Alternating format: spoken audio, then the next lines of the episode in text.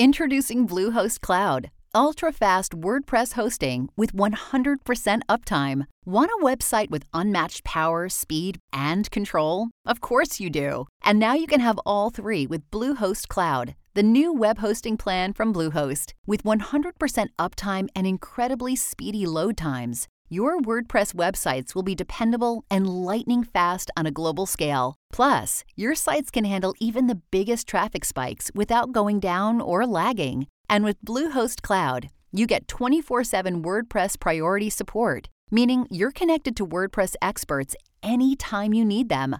Not to mention, you automatically get daily backups and world class security.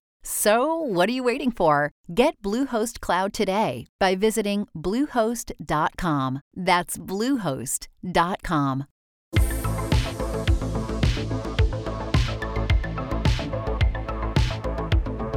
Jamie Lynn Sigler first found success in her late teens when she was cast on HBO's hit show, The Sopranos. And while this time was the foundation for her long career on the big screen, you would have never known that Sigler was battling for more than just her spot in Hollywood. When I was 19, when I think back to it, I started to have a first bout of symptoms some numbness, tingling in my lower extremities, and then some bladder control issues, a lot of like spasticity and sort of difficulty initiating. At first, the symptoms were on and off. Nothing Sigler thought to worry about. Maybe she had slept wrong the night before or had gotten a urinary tract infection. But then a year later, they came back full force. The feeling of the numbness and tingling was rising in my legs, kind of almost getting up to my waist. Enough that I realized this isn't something I should be ignoring and I should probably go get this checked out. I went to the emergency room, and because of listing the symptoms that I had, not realizing what road it was leading me down, they did a spinal tap, MRI, and that's when I got the MS diagnosis. Multiple sclerosis, or MS, is a disease that affects the brain and spinal cord. However, it's not a neurological disease. Dr. Sharon Stoll, a neuroimmunologist, says that MS is actually an autoimmune condition. A lot of people think of it as starting off in the brain or the spinal cord, but really it starts in the body where your own immune cells attack your brain. Stoll is an assistant professor in the Department of Neurology at Yale School of Medicine. There's several factors that can cause someone to develop MS. Part of it is genetic, but it's not an inherited disease. So if your dad has multiple sclerosis, that doesn't mean that you'll automatically be diagnosed as well. Another main influence is a vitamin D deficiency. We used to learn about it as where you grow up and how likely you are to be vitamin D deficient. So somebody that lives in, let's say, Maine is more likely to have MS than somebody that grew up in Miami. But now a lot of that has changed just because even people in Miami, they're more likely to spend time inside rather than outside playing. And since it can't be found through genetic testing, multiple sclerosis is often very challenging to diagnose.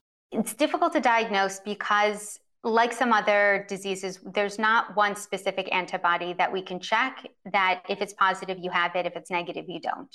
So that's one. Number two is symptoms vary. It's not just one symptom at the time of diagnosis that then says, okay, you know what, this is MS. However, I should say, really recently, in the past five years or so, a lot of physicians and a lot of healthcare providers, and even a lot of just individuals in the country are more educated and are more aware of symptoms and how the disease could present. For example, the two most common symptoms are optic neuritis, which causes blurred vision and painful vision in one eye, and transverse myelitis, which is a numbness or tingling down a leg or arm, which is what Sigler experiences. So, if you have, let's say, your 25 year old that all of a sudden develops blurred vision and painful vision loss in one eye, they go see an ophthalmologist. Now, most optometrists, ophthalmologists, emergency room doctors can recognize that that could be a presenting sign of multiple sclerosis. And the same thing with transverse myelitis. The problem is if you have more vague symptoms or because of the disease, it's relapsing remitting, so symptoms come and then they go. Which can be confusing for doctors and make the disease much harder to catch. Stoll says about 80% of patients are diagnosed with relapsing remitting MS, in which they'll have episodes of symptoms that are followed by periods of recovery. The other 20% have primary progressive MS, which means that a patient's symptoms never go away and just get worse over time. Sigler was diagnosed with RRMS and went through a lot of trial and error to figure out how to stay a step ahead of her disease. When you're diagnosed when you're 20 years old, it's a big responsibility to be a good patient and to take care of yourself. And I might not have been in the right mind frame for that, but I wish I didn't keep it a secret. I wish I would have asked for help sooner. I wish I would have understood that I would have been accepted no matter what with this. I wish I would have given myself a chance in that time. But, you know, I was doing the best I could in that moment, and that's all we can ever do. And though Sigler seems to effortlessly slip into the characters she plays on TV, there's a lot that goes on behind the scenes to keep her MS symptoms at bay. Of course, it impacts the way I do my job because I am limited physically in what I can and can't do in certain ways. But I've learned that speaking up about those limits and allowing people to work with me has now allowed me to do my job well with every job that I begin, I'll speak with the director, producers, or whoever it may be and say, look, this is what I can and I can't do. I can't run. Stairs are okay, but I'm a bit slower. So if we can limit that would be great. I really can't wear high heels. I don't walk well in them. And they'll adjust. Sigler says these conversations can be uncomfortable, and it took her years to find her voice on set for a long time i suffered in silence and things were really hard and i was you know gritting my teeth through things and coming up with excuses and that's not how i wanted to i'm not somebody that wants to do that and so i wasn't doing my best job as an actress because of that. So really gaining the confidence to just say like this is my body and this is how it works and i want to do the best job possible. Throughout this journey, Sigler realized that the main lessons can be broken down into three steps reflecting, reframing, and reaching out. Those are things that I didn't know how to do for a very long time and didn't realize that those were essential for me, not only for my job, but just in my everyday life, you know, for me to sort of reflect on the difficult feelings that came along with this disease and such a diagnosis like with the RMS there can come a lot of grief. There can come some sadness. There can come some depression and though mental health has become a popular topic, at the time, Sigler thought she had to go through it all alone. She shoved those feelings as far down as she could, but soon realized that ignoring these issues only made them worse. After Sigler allowed herself to open up and accept all of her emotions, she began to work on figuring out what it meant to live with relapsing multiple sclerosis. RMS is part of my life. I have these certain limitations. What still can I do with this? How can I still be an actress? How can I still be a present mom, a good friend, a good wife? You make these small adjustments. For instance, you know, I had a job that filmed in Albuquerque over the last few years. And so that involved a lot of travel and going through a lot of airports. So I got a four wheel suitcase that I could lean on and use as I walked through the airport. When I go to concerts with friends, I'll have them drop me off at the venue while they go look for parking and then come meet me there so I can limit the amount of walking that I have to do. These changes have helped Sigler live her life to the fullest, regardless of her condition. The last leg of her three step guide is to reach out for help, which isn't always the easiest thing to do.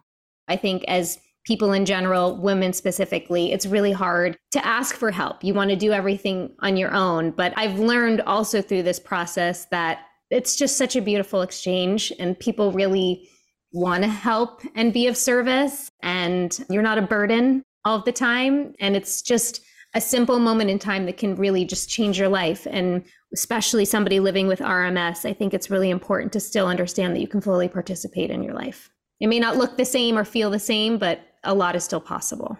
Sigler is quick to note that these three steps aren't magical cures, and it's not a one and done type of guide. The condition is always changing, and we as humans are continuously evolving. And while these modifications have improved Sigler's life, Stoll says the most important aspect of MS treatment is finding the proper medication. In the past 10 years, there's been so much growth in development and research in the field of MS that even 10 years ago, the medications that were available weren't as effective as the ones that we have now. But the current drugs still have their limitations. Stoll says getting an early diagnosis is so important because these medications can only slow the disease progression. They can't reverse the damage already done. Once the cat's out of the bag, once the train has left the station, you can't reel it back in. We don't have ways to fix the damaged brain. The only thing that we have in our arsenal is to stop new lesions and new damage from occurring. And the best way to do that is, again, to go on a medication. Once you've found a treatment plan that works, you can focus on supplemental options that will further increase your quality of life. After dropping her kids off at school, Sigler carves out an hour or two each day to focus on self care. Those are meditating, cold plunging, and stretching. Those are things for me and my body I find make a tremendous difference. Meditation, I mean, is great for everybody. It centers me, it calms me, and I think, you know, I feel more calm and confident in the choices that I'm going to make throughout the rest of the day and the reactions that I have to things throughout the rest of the day from meditating.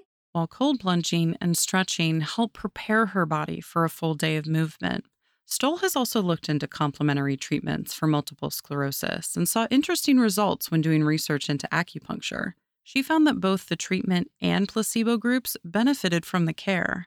So, the wrong type of acupuncture and the right type of acupuncture were both beneficial. And kind of what that tells me, and I could be completely wrong, but if something is available that lowers stress, we know stress increases blood pressure, increases heart rate and increases a lot of chemical reactions in the body. That is also not good for people with multiple sclerosis.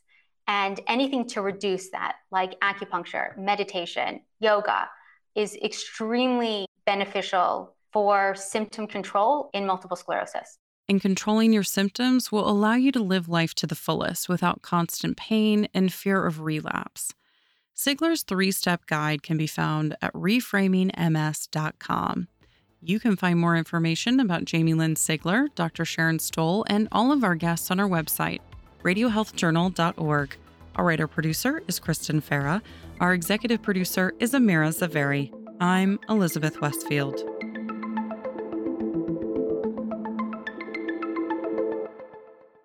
Coming up next week on Radio Health Journal. My endocrinologist, who's been in practice for over 30 years, said to me, I've never seen anything like this. We've thrown the kitchen sink at you. I think you need to see a specialist. A curable condition that causes infertility, but is rarely mentioned by OBGYNs. Then, do wrongful convictions lead to an early grave? What we found was that almost six times as many exonerees have passed than what the CDC would predict. We found that the exonerees died over 13 years earlier than expected. All that and more on Radio Health Journal.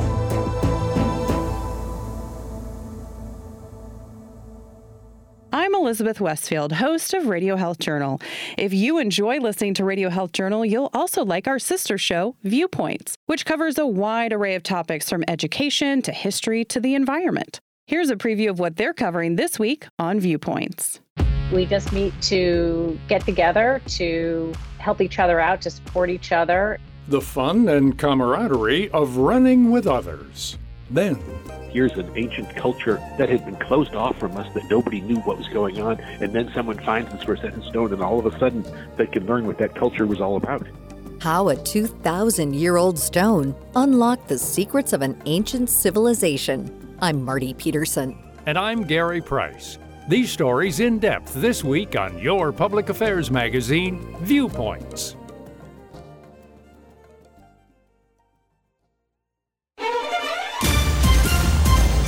And that's Radio Health Journal for this week. Follow us on Twitter, Facebook, and Instagram to learn more. And check Apple Podcasts, Google Play, and Spotify for a library of past programs.